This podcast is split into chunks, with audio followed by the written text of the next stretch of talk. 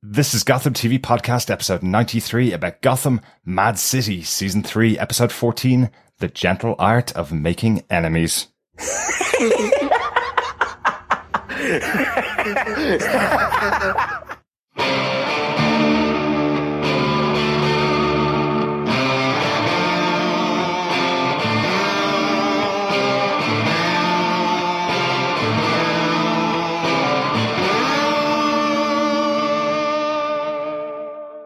I'm David Mazouz, and you're listening to Gotham TV Podcast. This is Drew Powell, and you're listening to Gotham TV Podcast. This is Robin Lord Taylor, and you are listening to Gotham TV Podcast. Welcome back, Gothamites, to episode 93 of Gotham TV Podcast, where we're talking about season 3, episode 14 of Gotham, The Gentle Art of Making Enemies. I'm one of your hosts, Derek. Hi, I'm one of your other hosts, John. Welcome. Welcome back, Gothamites. Yeah, it's the middle of summer, and we're talking about the Gotham winter finale, the end of the three episode Jerome arc. Um, so this is obviously our spoiler filled podcast about the episode. If you haven't watched it, go watch it. Obviously, you waited long enough for us to us to watch it and talk about it. So, uh, so go go have a watch. This is an excellent episode. Yeah, this is probably uh, one of the best episodes, I think, definitely, uh, this season and probably maybe throughout the entire series so far. Yeah. And of course, all our podcasts are there available. Just go to www.gothamtvpodcast.com forward slash iTunes, or you can search any other good or evil podcast catcher. Just search Gotham TV Podcast subscribe, listen in, leave a review if you want. Um, that will be excellent. That'd be awesome. Actually, we haven't had, haven't had any reviews uh, much this season on iTunes. No, I think that's because we don't say it, and it's now Apple Podcasts. We we always forget that it's now called Apple Podcasts. That is So, true. Uh, pop on over there, give us a new review if you've reviewed us before, or give us a uh, give us a first time review. It's lovely to get them from our from our listeners. Just a little bit of an announcement to kick off. Um, good news. Good news. After last week's discussion about the uh, the um, loss of Jade Logue, uh, Donal Logue's daughter, uh, she has been found and returned to her family, which is fantastic news. I know a lot of people worried about it, so uh, congratulations to the Logues. Uh, yeah, absolutely great news to hear that uh, she's back safe. Absolutely, yeah, yeah. Great, great news. Always good to start with uh, with good news. But I think with that, John, I think it's time to crack into our review of Gotham season three, episode fourteen, "The Gentle Art of Making Enemies." Yeah. Yeah, this episode was directed by Louis Shaw Milito. Uh, he directed episode nine of season two, "A Bitter Pill to Swallow." That was the one that had Eduardo Flamingo. Ah, in the it. flamingo. Yes, that's very cool. Uh, also did three episodes of Lucifer so far. Oh, cool. Uh, interesting one for you, John. Um, early on in the season, he was a second assistant director on some movies, including Mallrats. Uh, he did Four Rooms as well. And one for you, he did Children of the Corn 3 Urban Harvest. Wow. wow. Wow. I know. Louis. Louis Shaw Milito. Um, you are a legend. Well, second, second assistant director. Mind, mind you, not not the not the one responsible. I am sure he movie. did the moment where the corn starts sprouting up in a disused factory and the bloodshed begins. and some mutant corn or maize plant begins to terrorize people who happen to be uh, randomly around a disused factory. There you go. So if you're looking for something to watch after you've watched this episode of Gotham, uh, go and watch. Uh, Yeah, Children of the Corn, The Urban Harvest. and dare I say, Children of the Corn 1 is equally good. Um, in fact, sorry, no, is better. it's probably better Uh, than the two and three start a downward trend that I don't think the franchise ever recovered from. so. I don't think so. But uh, on to the writer of this episode. It was written by Seth Boston. Uh, he wrote episode 13 of season two, did, uh, A Dead Man Feels No Cold. That's where we had, uh, had Nora and, um, and Victor Fries. Cool. That was a great episode. Really good episode, really good episode. So, John, do you want to tell us what they gave us with your synopsis of the episode? Sure. The GCPD struggles to contain the riots committed by Jerome and his followers after the blackout initiated by Jerome. Unsure of what Jerome's motives are, Jim and Harvey consult with Leslie, who was the last person at the GCPD to have talked with Jerome. They identify that his target is Bruce Wayne. Whilst over at Wayne Manor, Jerome kidnaps Bruce and takes him to the circus, where he plans a theatrical execution in front of his followers. Accompanied by Alfred, Gordon and Bullock lead the GCPD strike force to the circus. Bruce escapes and fights Jerome in a house of mirrors, but resists the urge to kill him. Jerome is subdued by Jim, who literally punches his face off before returning Jerome back to Arkham Asylum. Meanwhile, in all the mayhem, Barbara, Tabitha, and Butch threaten Cobblepot into helping them find and kill Nigma. Realizing he truly loves him, Cobblepot refuses. However, it's all a ruse, as Nigma reveals that he planned to make him realize he is incapable of love. Despite Cobblepot having proven otherwise, Nigma cannot reconcile Cobblepot and the death of poor, sweet, innocent Isabel, and at the docks shoots him. With order restored to the city of Gotham, the Court of Owls begin to enact a new scheme.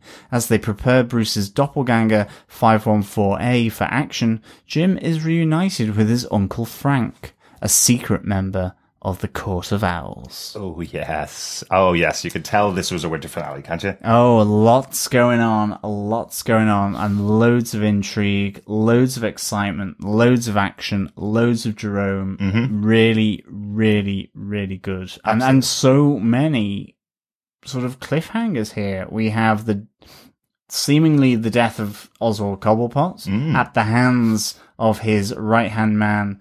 I think he used his right hand to shoot him. Um, ed Enigma. We have Jerome causing chaos, but being sent back to Arkham Asylum after a fantastic punch by Jim Gordon. Absolutely. Um, we have Bruce realizing the importance of not killing uh, and that self restraint. And now the Court of Owls are scheming, rubbing their hands together in darkened rooms, uh, and About to use the Brussel ganger. the Brussel Ganger and Jim's uncle. Yeah, yeah, really Yeah, interesting. wow. I'm sure it was just a typo in your uh, in your synopsis, uh, but I do like that you called her Isabel. Uh, I did that on purpose. I think in Isabella. fact is Isabella. Yes, it is.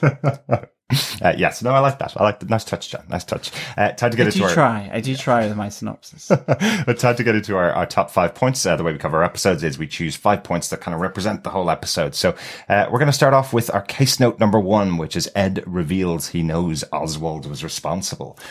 He certainly does, um, with also a vat of acid hanging over the mutilated car that Isabella had uh, once driven to her death. Yes, another great um, Yeah. setup for Ed, where he's setting Proper Batman 66, actually. But yeah, absolutely. Loved exactly, it. exactly what I was going to say. A great, a great moment where you say to the people, "This is how you're going to die." It's going to be really ironic. You're on the body of the car of my my dead girlfriend. You killed her. There's going to be acid coming down. The ice is going to melt, and then the acid is going to fall on top of you, which basically gives you about twenty to twenty five minutes to work out a way out of this. Absolutely. And in fact, probably Nigma gives Cobblepot the way out by sending in the security guard. I Mm, possibly. don't think, given what happens later in the episode, that that was by chance. Mm. Um, certainly, uh, Ed is messing with his mind Very much so. uh, a lot. And of course, you know, close shave for Oswald as the acid was dripping between his legs. Uh-huh. If the measurement was off, a little bit to the left, Yep. a little bit to the right, um, there could be no baby penguins ever, ever. Or he could just lose a leg. Could just lose a leg. Yes, yes, absolutely. I think there was also a pretty close shave by sending that particular security guard in who seemed to question why he would help uh, Oswald out. You know, if you're in that position in Gotham, well, maybe you have done something that deserved you being in that position as kind of the, the attitude of the guard. Great, great little moment there. Oh, definitely. Yeah. Yeah. I mean, just what he.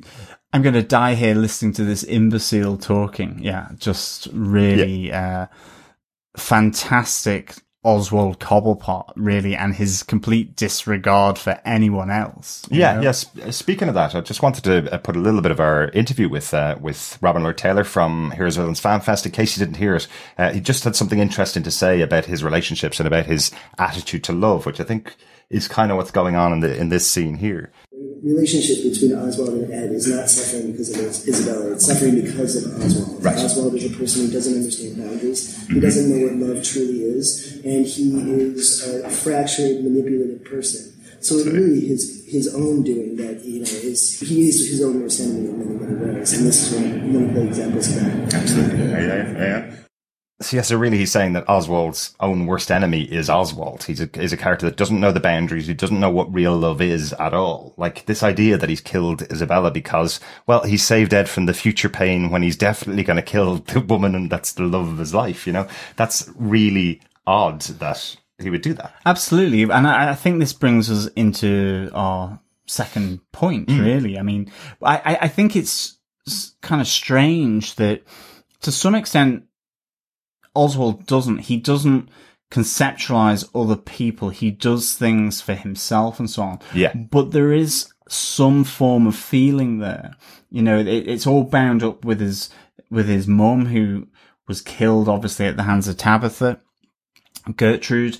Um, but you know, even here, um, in the in the Sirens Bar, you know, as Tabitha, Butch, and Barbara are trying to continue the plan that Ed has put in place, and it's really interesting, you know, that Ed wants to destroy the, everything he's believed in, i.e., that it, it he wanted to show Oswald that he is incapable of loving. Yeah. Presumably even his mother that, you know, in, in a sense, you know, maybe it's simply loyalty rather than love. And that's really what it is. Because it's kind of why in the synopsis I did kind of add that line that, you know, just however, you know, really despite Oswald almost proving otherwise that he hmm. is capable of love because he refuses. He puts his own neck on the line. And maybe that's the first instance of it happening. Yeah. Maybe his relationship with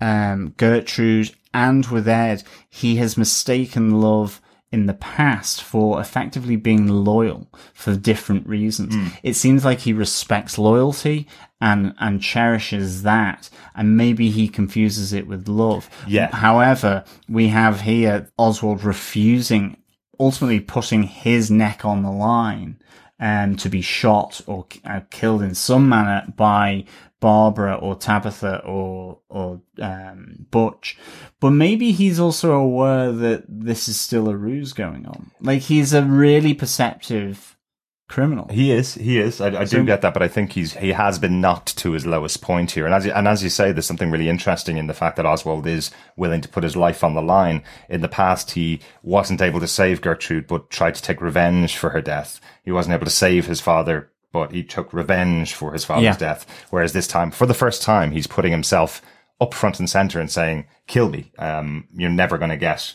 Ed's location out of me."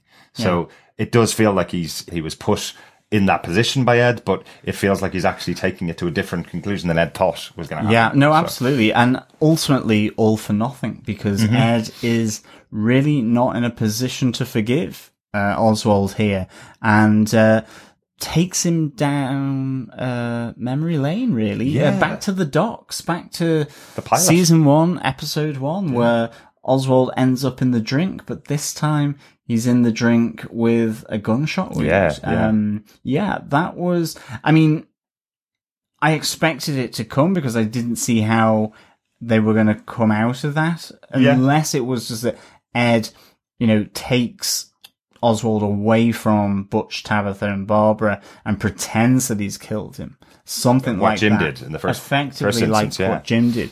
But yeah, this has real echoes of uh, the pilot episode and a really good um, interaction between Ed and, and Oswald there. And actually, again, we've talked about this, and again, this such a great shot uh, when it pans back and there's just Ed left on the dock with the crane, kind of in the overcast cloud and the mist. It's raining. Such a great shot. Absolutely. Loved it. And again, the, the, the kind of echo of the pilot as Oswald's falling into the water with the blood coming out of him this time. It's really, it's very definitively saying he has been shot here. There's, there's no doubt Yeah. here. It's not, this isn't another situation where he's just been pushed into the ocean and or into the, into the, uh, into the dock to make his own way out of the city and come back at a later stage. He's been shot here. And maybe this is the turning point where he gets his weight issues. Maybe.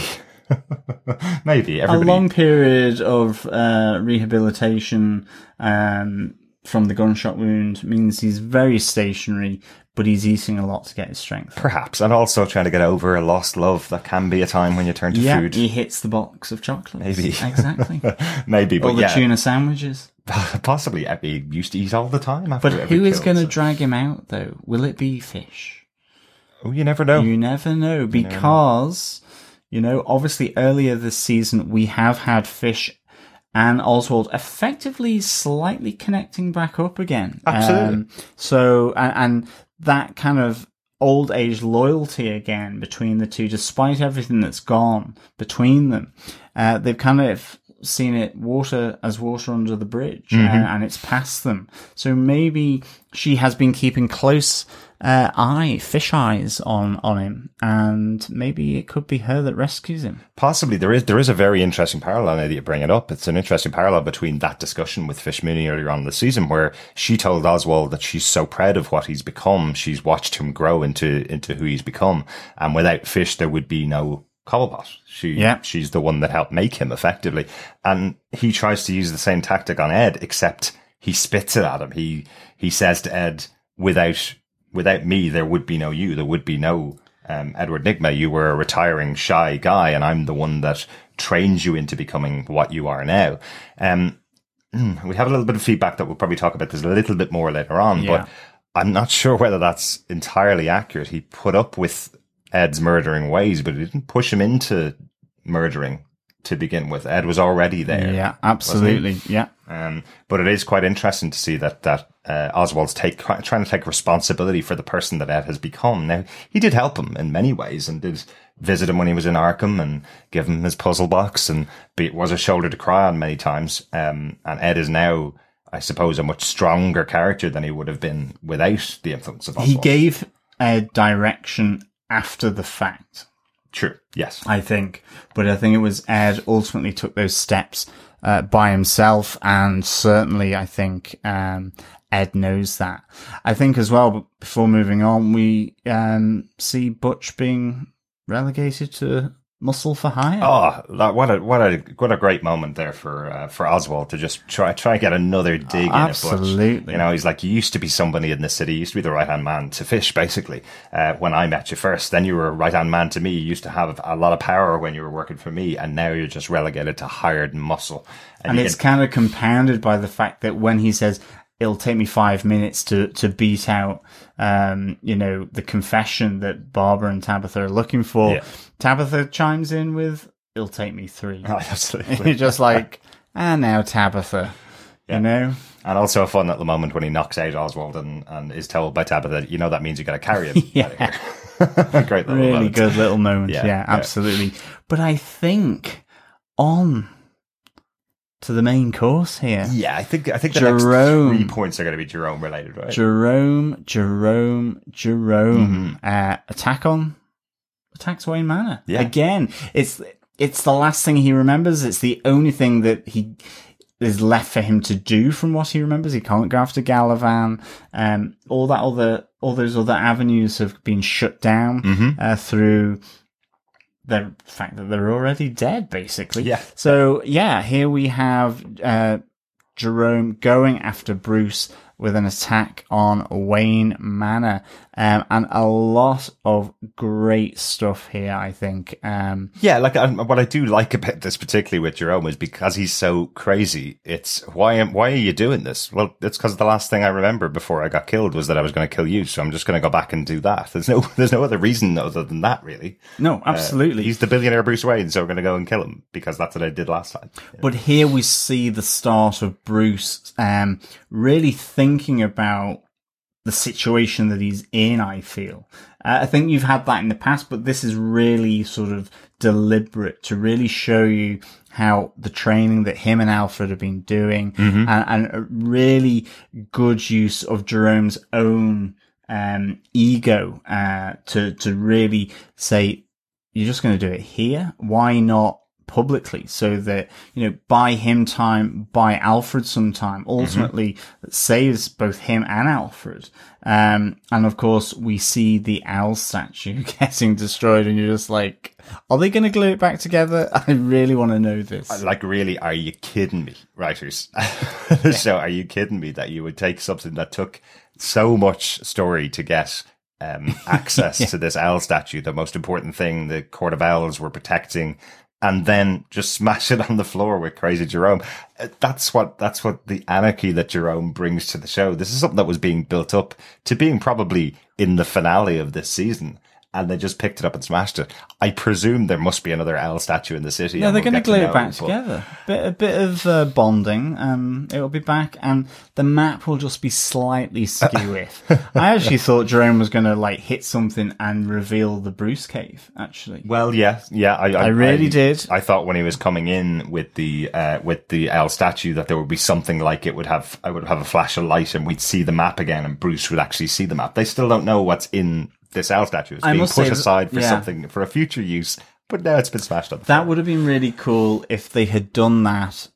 Just as he then chucks it over his shoulder. Yeah. So they know that something's there and like they then have to figure out how to recreate the owl to get the map, i.e. glue it back together. But maybe I don't think it's glueable, unfortunately. But it it, it almost felt, and I, I I I am honestly joking about this, but this almost felt like a two fingers up to the audience, going, "You thought that was important? It's smashed on the ground now. It's not important anymore. You've been speculating about what it could lead to, what it could point to. Ah, no. Bruce and Alfred and and Selina did the work to get this from a really secure location to take down the Court of Owls, and now it's gone." In one moment with Jerome, it was like, like Bruce and. Selina's love, it's gone. Smashed. Smashed into a million pieces. Oh yes, sorry, didn't mean to laugh. Uh, yes, that's a bit, that is very sad, genuinely. Um, I also love about this scene. I love the moment when Alfred is uh, is getting Jim to help him um, against the three guys that are left, three of Jerome's guards. That that was a really smart Yeah. moment where it's like, "Come at me," you know. Uh, what are you doing over there with the crowbar in the corner on the right, uh, and you in the middle? What are you doing with your gun? And you at the back? What are you doing? You know, uh, really good moment. Who are you talking to? And he comes out unscathed as well. In fact, he gets the knife in. Um, That's right.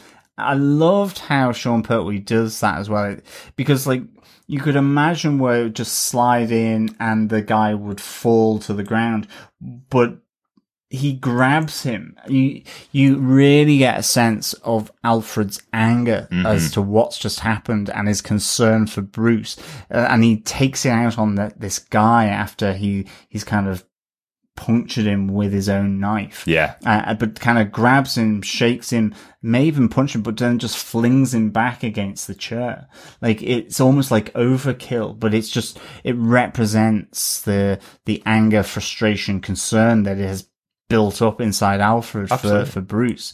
So uh, really good. The guy with the machine gun was useless. I mean, talk about just sort of a very weak kind of spray, and then it jams. I, I, it seemed like he was at the stormtrooper school of of, uh, of of targeting, really, wasn't it? Big time. Um, yeah, yeah, terrible. Like he's he's aiming the gun at Jim, who's just hidden behind a couch, isn't he? It's just he just keeps Yeah. firing the gun until it's out, basically. Uh, yeah, not great, not great. But yes, uh, on to case point four. It, it's the it's the move onto the boardwalk circus.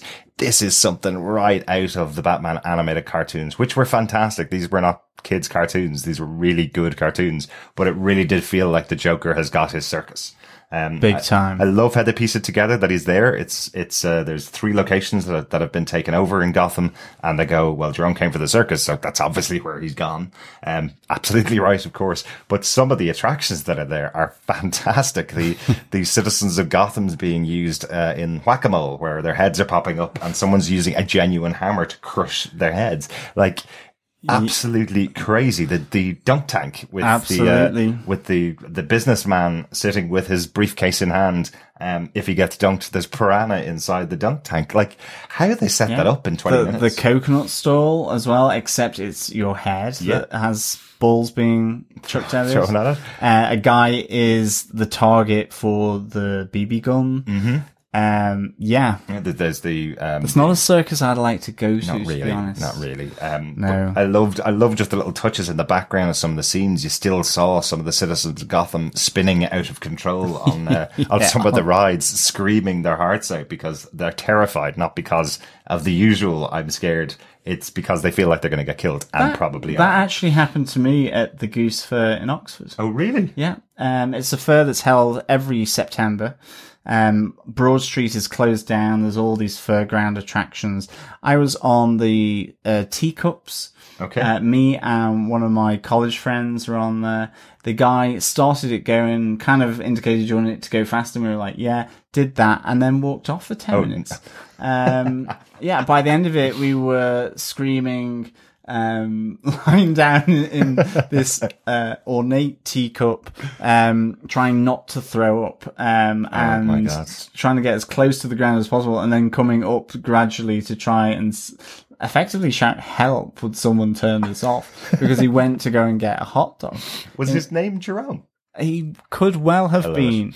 But um, There yes, is- I have never been on a tea spinning teacup ever since. But there is nothing more British than a uh, a, a teacup ride spinning out of control. Though? Brilliant. Yes, luckily the uh, fruit scone was there to catch my landing. I like it. I like it. but yes, possibly your that's your visit to uh, to Jerome's It House of well Horrors. been, yeah. uh, but one of the other things I loved about the scene was his moment, uh, Jerome's moment in, with Bruce, where he's telling him about um about how he controls people. Effectively, he controls them by not giving them any plan. He controls them by just giving them an excuse to do uh, what they want to do. You know, if you have a screaming baby uh, and you don't want to deal with it, kill it. Is Jerome's idea absolutely abhorrent? But this is Jerome. Yeah. Um, it really did remind me of the kind of anarchy plan of Joker in in The Dark Knight, uh, where he's saying that the city just needs anarchy. It just needs to throw in a little match, and the the whole place will explode. And Jerome feels like he is the match. I'm presuming this is the, this is absolutely the reason why they took it. You know. Yeah. Um, I also like the the idea that Jerome kind of incorporates Bane from uh, Dark Knight Rises. The idea that the low class workers want to are baying for the blood of the the one percent, which is Bruce. Yeah. You know, um, taking in both of those pieces and incorporating them into this character Jerome, I think is a, a brilliant idea. Great for the writers. idea. Yeah, really, really, good. Yeah. And keep bringing in more of those elements. Bring them in. Why not? You've got Gotham is is open to use any of these ideas. It's it's uh, it's great to have them in this character. And this is why the character's so loved because they used the biggest and best of the of the villains of Batman within the character Jerome. And again, Cameron Mar- Monaghan just plays this so well. really, really well. Yes, and even where he's the ringmaster and he, he's trying to do his plan, and one of his followers, the cowboy, is just he's going with it. He's loving it. He's like going, "Yeah, we can just all be crazy here." And maybe he actually was crazy. He's just kind of blooply blooping away on, and Jerome just shoots him. Yeah.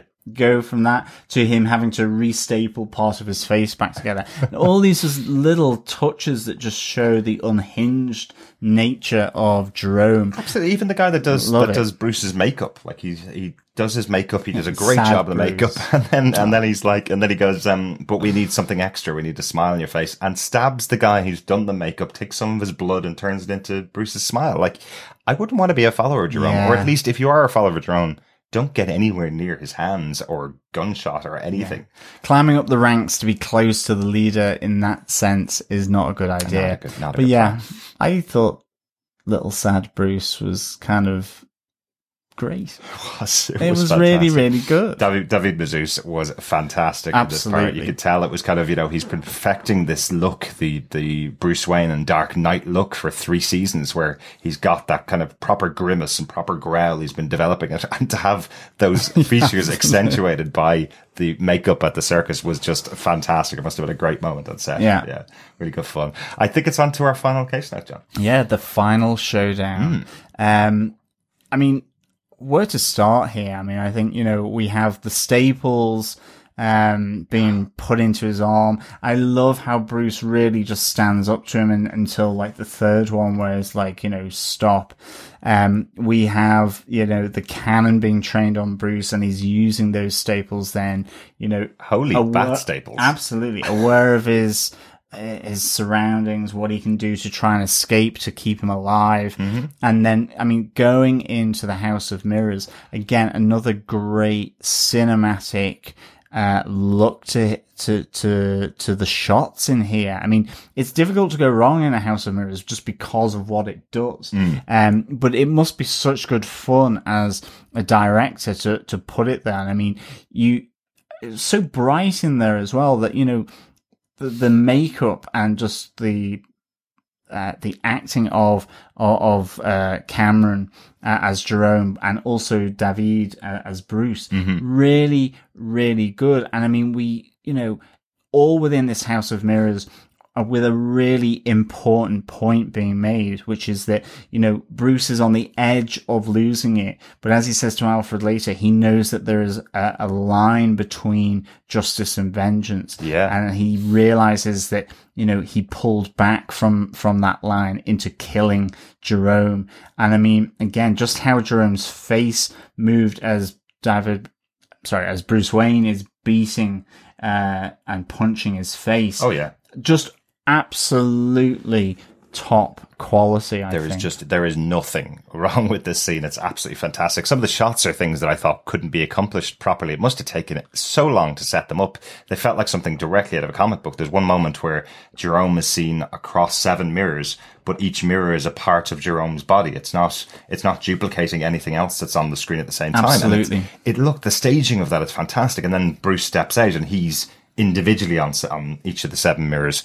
Uh, So that Jerome can't place where he is, um, but even this fight, it, it's it's the stuff of of what you want to see in the show. Really, this these moments where um, where Jerome throws the gun out and says, "Let's let's go mano a mano, me and you," and and David or Bruce jumps directly on his back.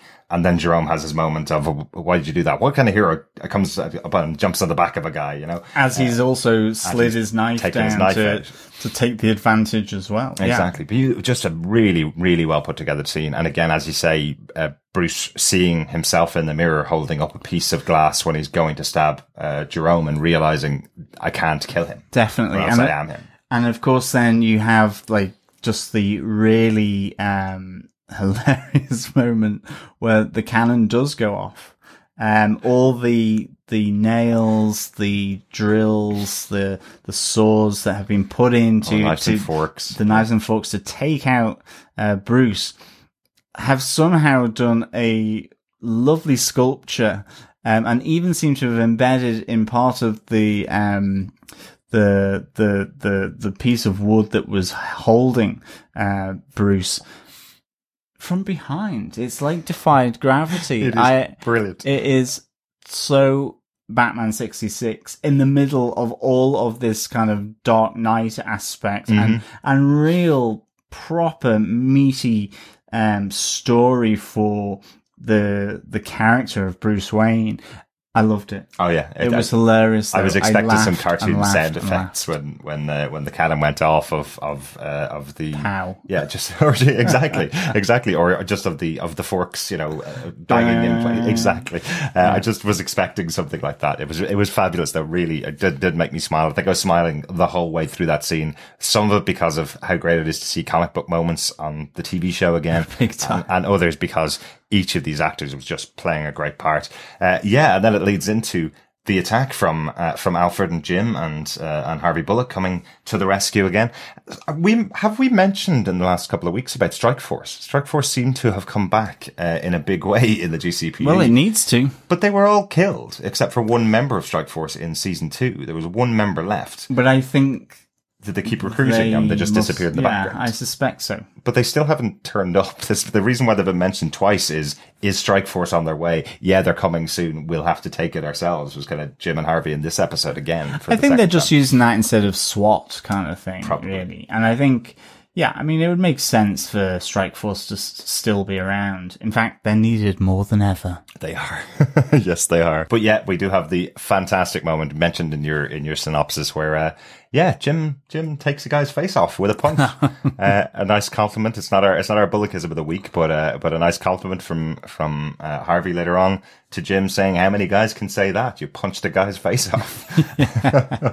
Fantastic moment. And yes, the re the uh, reuniting of Alfred and Bruce um, at the end of the scene because effectively the reason why Bruce was going to kill Jerome was because he thought Bruce was dead.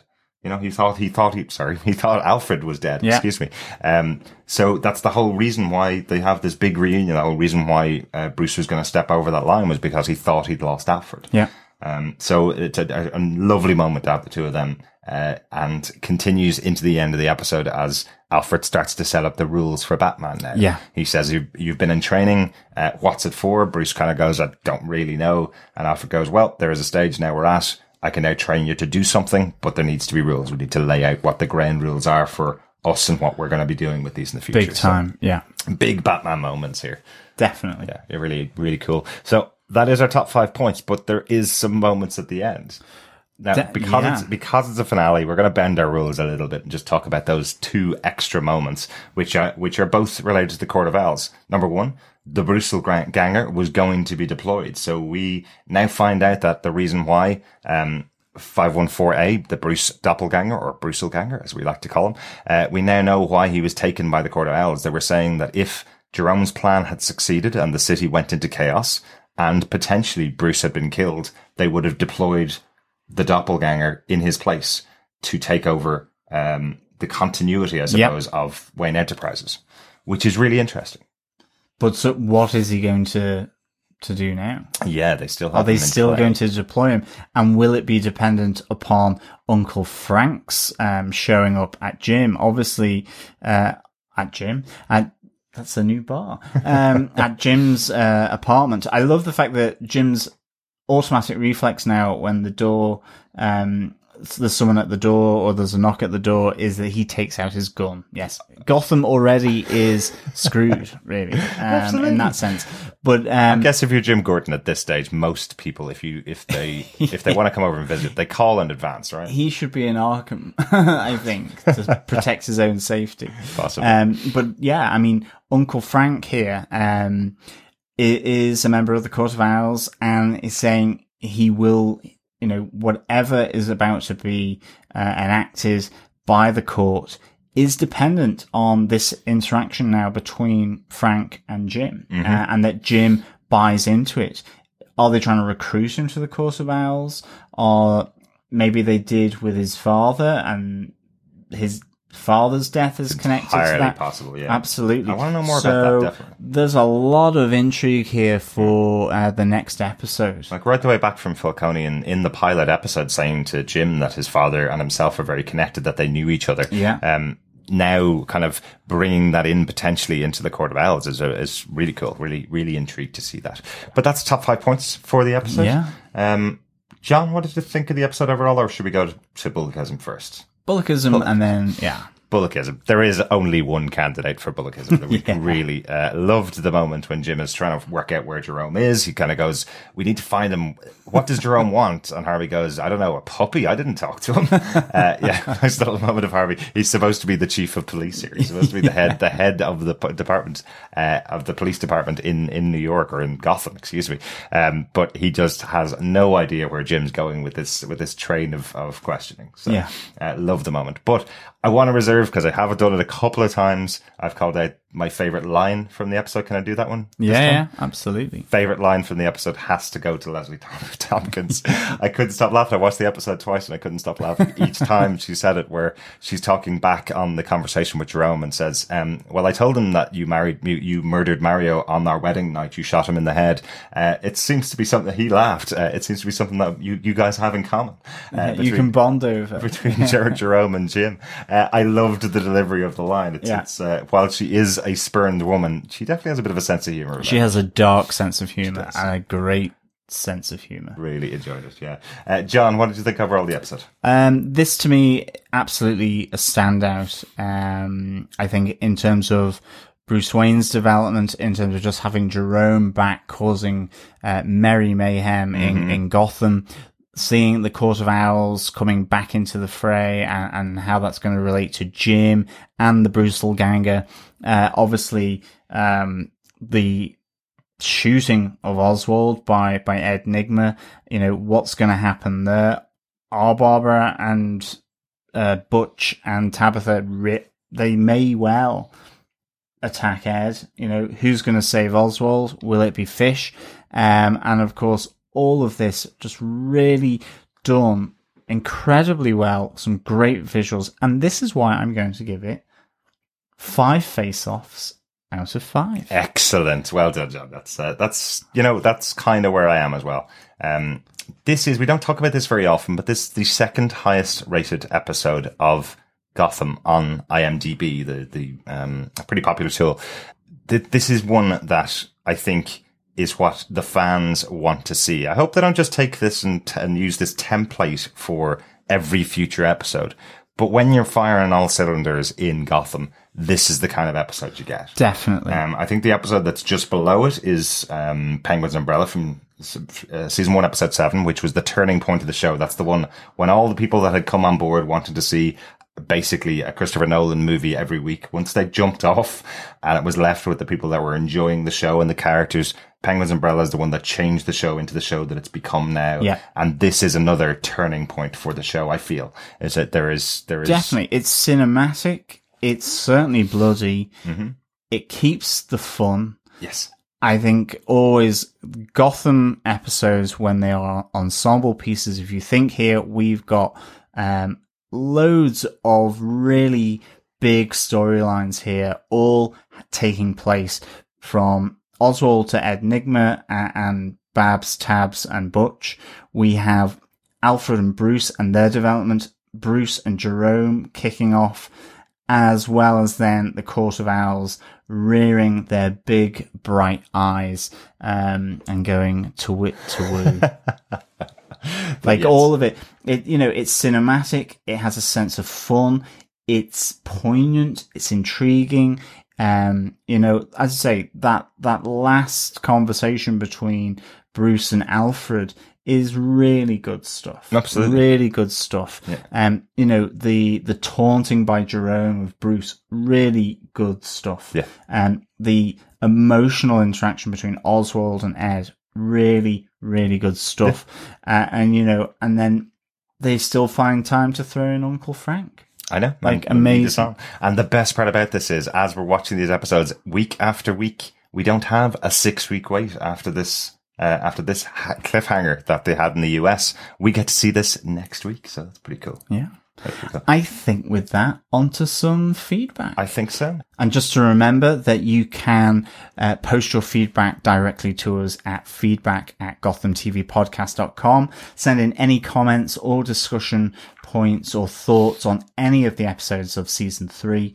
Uh, you can also leave voicemail. Just go to gothamtvpodcast.com, click on the right hand side, the voicemail tab, and you can leave up to 90 seconds of, of uh, feedback.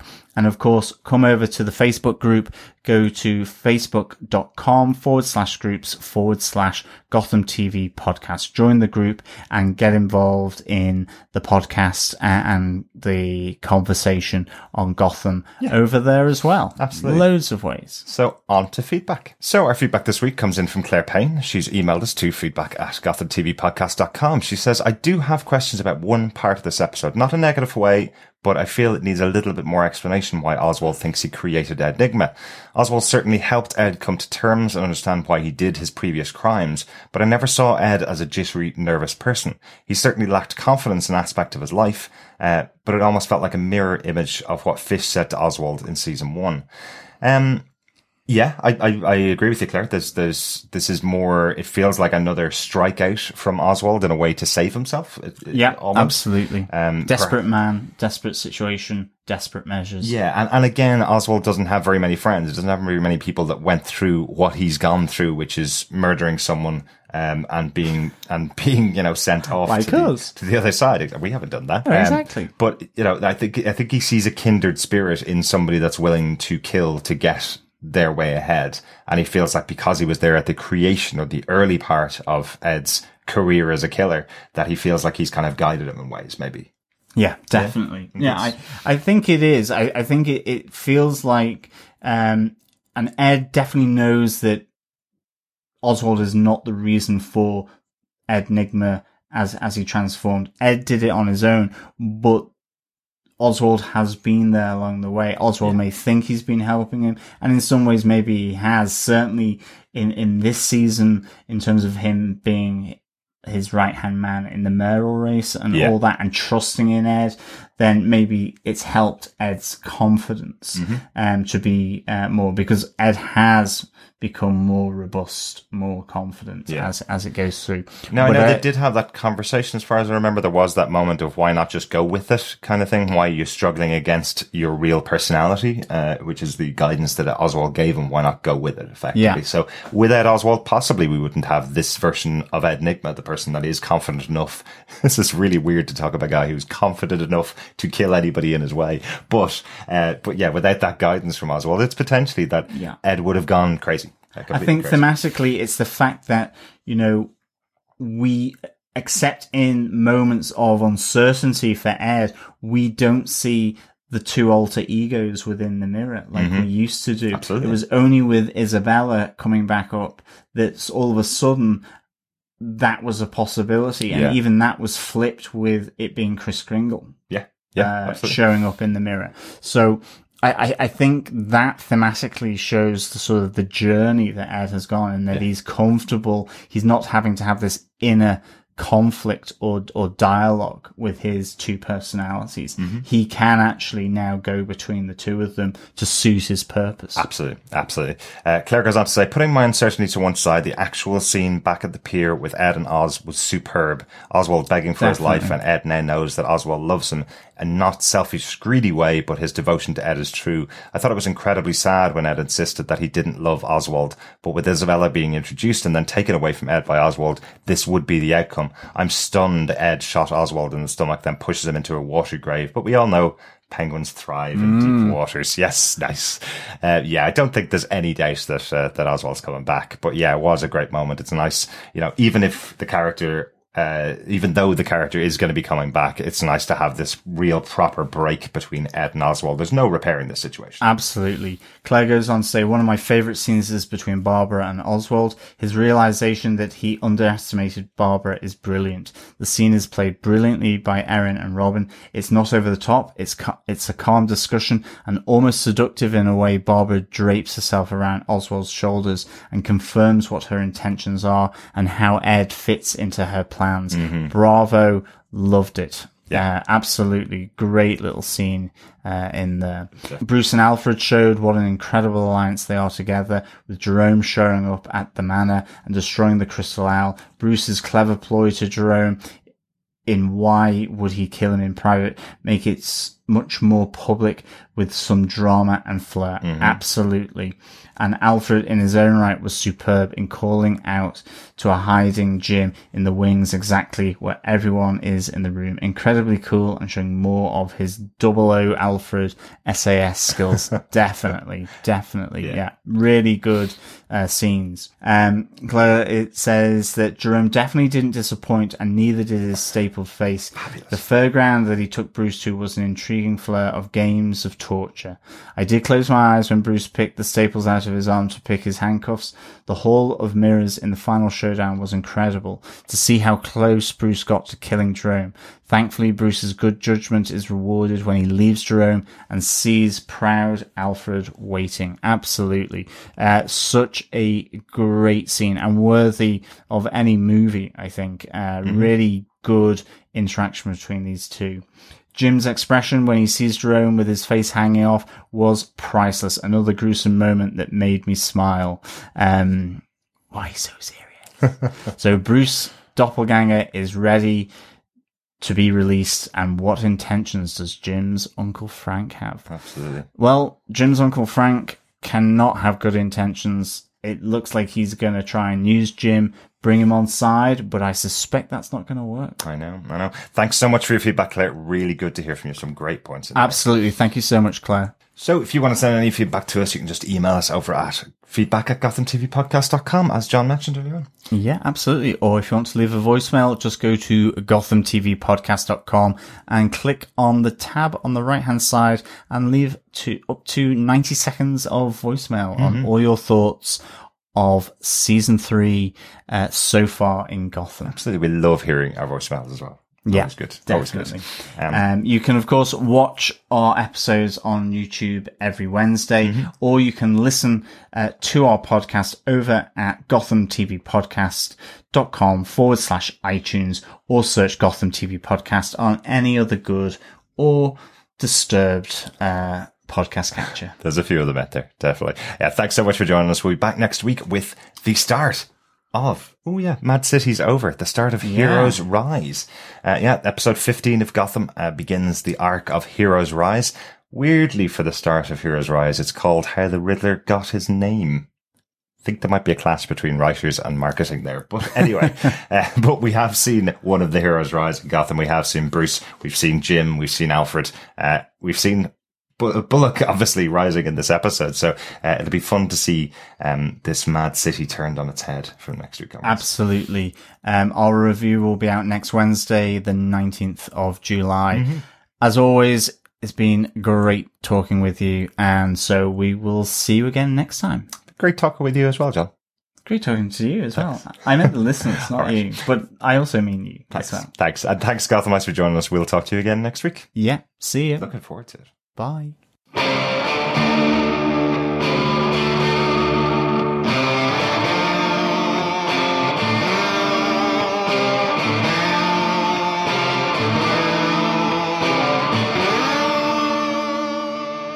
Thanks for being a Butch supporter. Butch loves you, baby.